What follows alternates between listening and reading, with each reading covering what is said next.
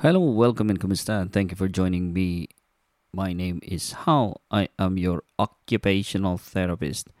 In this episode, I would like to talk to you about the visual sensation and we'll talk about some visual subsystem. Visual subsystem is something that is really one of those things that you would like to assess, particularly when you want to, uh, when you're doing your neurological assessment. And uh, so, what happens is, say, you come across with a patient after a stroke or uh, just recovering, there are a few things that you wanted to see. First, you have to observe how they are looking at you. You know, are they acknowledging you? Are they looking at you? And this is, are they following you? So, this is called visual tracking. Yeah. So, at first glance, have a look at the eyes from a distance. Just look, does it look like it is in alignment with one another? So you're just doing on the functional side of things. You're not doing any lights. You're not putting on the lights on the uh, on, on the side uh, on the eyes and just seeing whether the pupils react or not. But what you wanted to do is just have a look and see whether they are regarding you. And what you do is you can straight ask the person whether they're seeing you yes or no. And what you can do as well is you can present an object, hide the object behind you, and then uh, using your right hand, just put it on the one side and see whether the patient is locating it. And then move it on to the other side and see whether the person is locating it as well. So just remember whenever you're looking at the eyes, we have four quadrants, you know, upper right, lower right, upper left, lower left. So these are the areas where you are going to put the stimulus and the stimuli. And you wanted the person to either regard onto it, you want the person to be able to pursue it, or you want to be able the person to be able to understand that it is actually there. So after seeing that the person is uh, identifying objects or seeing you, ask them if they are seeing double or single. Okay, so you present a finger and ask them how many do you see. You know, present one finger. Is it seeing one? Is it two? Ask them what the number of those fingers would be. And that is again present them on the four quadrants as well. And then you just locate if there are any problems. At this point, you're not making any diagnosis. All you're doing is just conducting some form of uh, observation. Okay the next thing that you do is you get a person to track an item and just keeping the person's head steady either by stabilizing the chin you don't necessarily have to do that but you may have to if the person is moving with their head. So you just want this uh, the person to be able to move the eyes. And what you do is you go again upper left lower left onto the middle track in between across the midline and then upper right and lower right. So basically, what you're doing is you're doing a big letter H and you wanted the person to actually follow it and see that they are actually tracking it. Another thing that you do is again, it's a confrontation test. Get the person to have a look at you straight into the nose or just look at the eyes without the person moving, uh, you just present some stimulus on one side, on both sides, and see and and two fingers, for example, just apart from one another.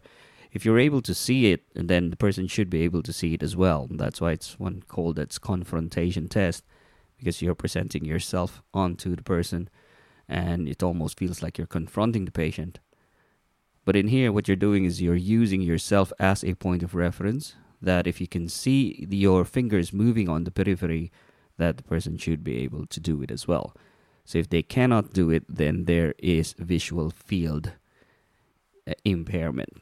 You can't say it's inattention yet, but at the moment they can regard or they cannot regard. So it's either intact or impaired.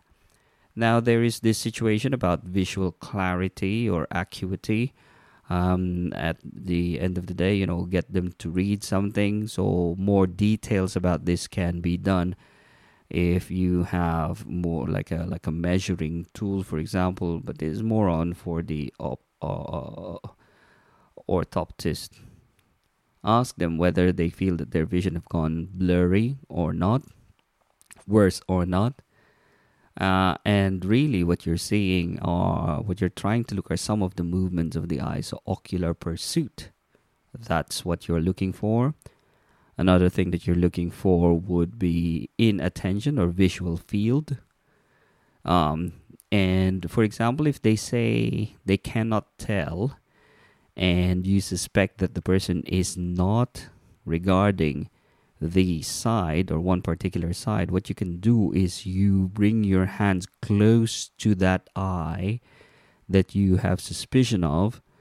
And then what you do is you ask the person whether the hand is moving close to them. Because when you move a hand close to the person's eye there is a reflex of uh, reflexive movement where the eye would close so this is called a visual threat. So if it is absent on one side it is almost always that you need to suspect or that you may have to suspect that the person has visual field impairment.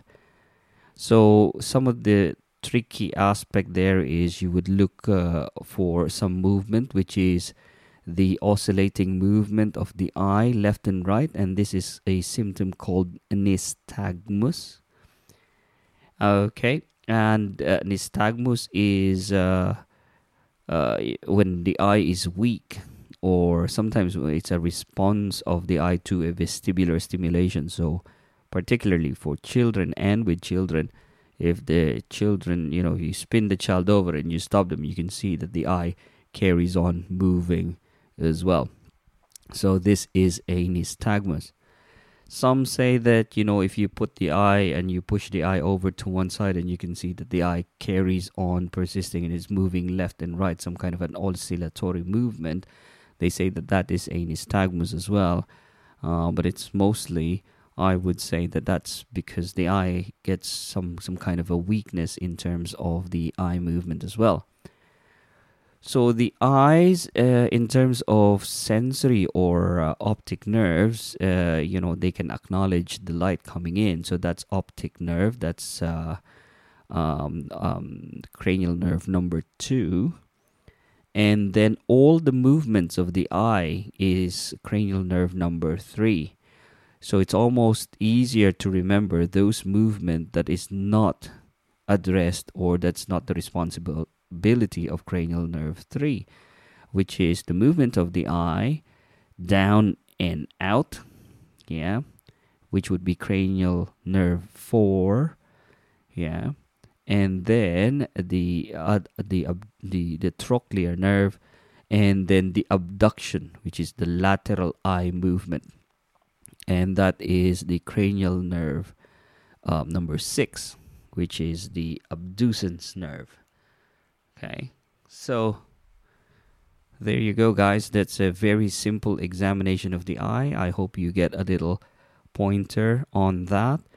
Um, you have symptoms like diplopia, uh, whereby the person is seeing two you can have symptom that is called uh, inattention, visual field impairment, or homonymous hemianopia, where the person is only seeing one side or one visual field, which is uh, uh, the one side, and so you can have you can describe the vision as well. So you can have peripheral vision is impaired, the central vision is is impaired uh, um, and you can have the central vision is only the one that's intact, which is called the tunnel vision as well.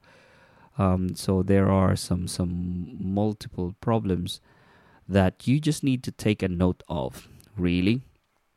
So, in terms of intervention, so the restorative intervention is really, really very difficult because the question is how do you exercise the eyes, isn't it? you know, by keeping the eyes open, it will carry on receiving the light. So the eyes are like a camera, and then the interpretation is gets taken onto the brain, and that's where the interpretation comes in, really. So, in terms of restorative intervention, there's not a lot you can do in terms of uh, you know the acuity. A diplopia can be addressed by patching the eyeglasses or patching, you know, putting a patch on the other eye. And the potential reason why there is a diplopia is because the eyes are not moving in coordination with one another. So, a good analogy for this is if you think about uh, using a binocular, and if you have experienced this, there are situations sometimes when the two uh, two uh, goggles, the ocular, are not aligned with one another. So what you're seeing are two circles. But if those the binocular is in sync with one another, then you will get to see one big round image, and that is the you know the reason why you would have diplopia. And uh, by patching one eye, then you eliminate that this information that's being provided by by both eyes. So you're only using one eye. Now for the hemianopia again it is a situation where it is very hard to restore. Sometimes it comes back on its own but sometimes it doesn't. And when it doesn't, the only way around it is you need to teach the person to understand that it is a problem. So you're doing a cognitive retraining and some form of education about the problem, getting them to be aware of the problem. And then what you need to do is you need to teach them some compensatory strategies so that they'll be able to do some or they will be able to apply uh, these safety precautions because it is only when the person knows when only when the person knows that there is a problem can they compensate. And uh, normally in in in my experience it's so easy to disregard this because the person is functional. But without that retraining there's been multiple occasions where the person has not been seeing the lower right uh, section of the visual field, and so they have this tendency to walk through items and they tend to trip on items on the lower right field. Okay, so the or lower left field because normally it's a left hemianopia. Uh, but then again, it's not exclusive to left visual field; it can be on the right visual field as well. Another technique that you can do is uh, this technique called anchoring.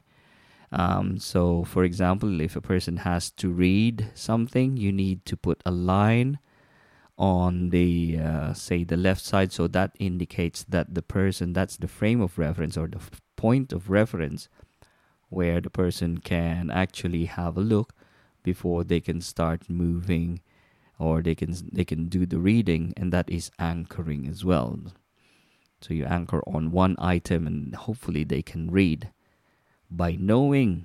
It is only by knowing. So when the person knows that there's an impairment can they learn to adapt with it? The other thing another type of anchoring is using two hands. So you put the hand get the person to put their hands on the side and educate the person. So, person with a visual field impairment, there's a tendency for them to only see the one side. So, for example, if they have a left hemi inattention, or uh, I meant uh, left hemianopia, then they may not be able to see the left hand if they put it across uh, or in front of them. So, by knowing that the hands are their workspace, then the person can actually start doing some kind of a uh, compensation by by knowing is when they can only start to adapt as well. Another exercise or treatment that you can do is you can do some scanning tasks, so paper and pen activities where you can get the person or on the table, you can put multiple items on the table and get the person to start counting the items. You, they can start categorizing it. They can start grouping items.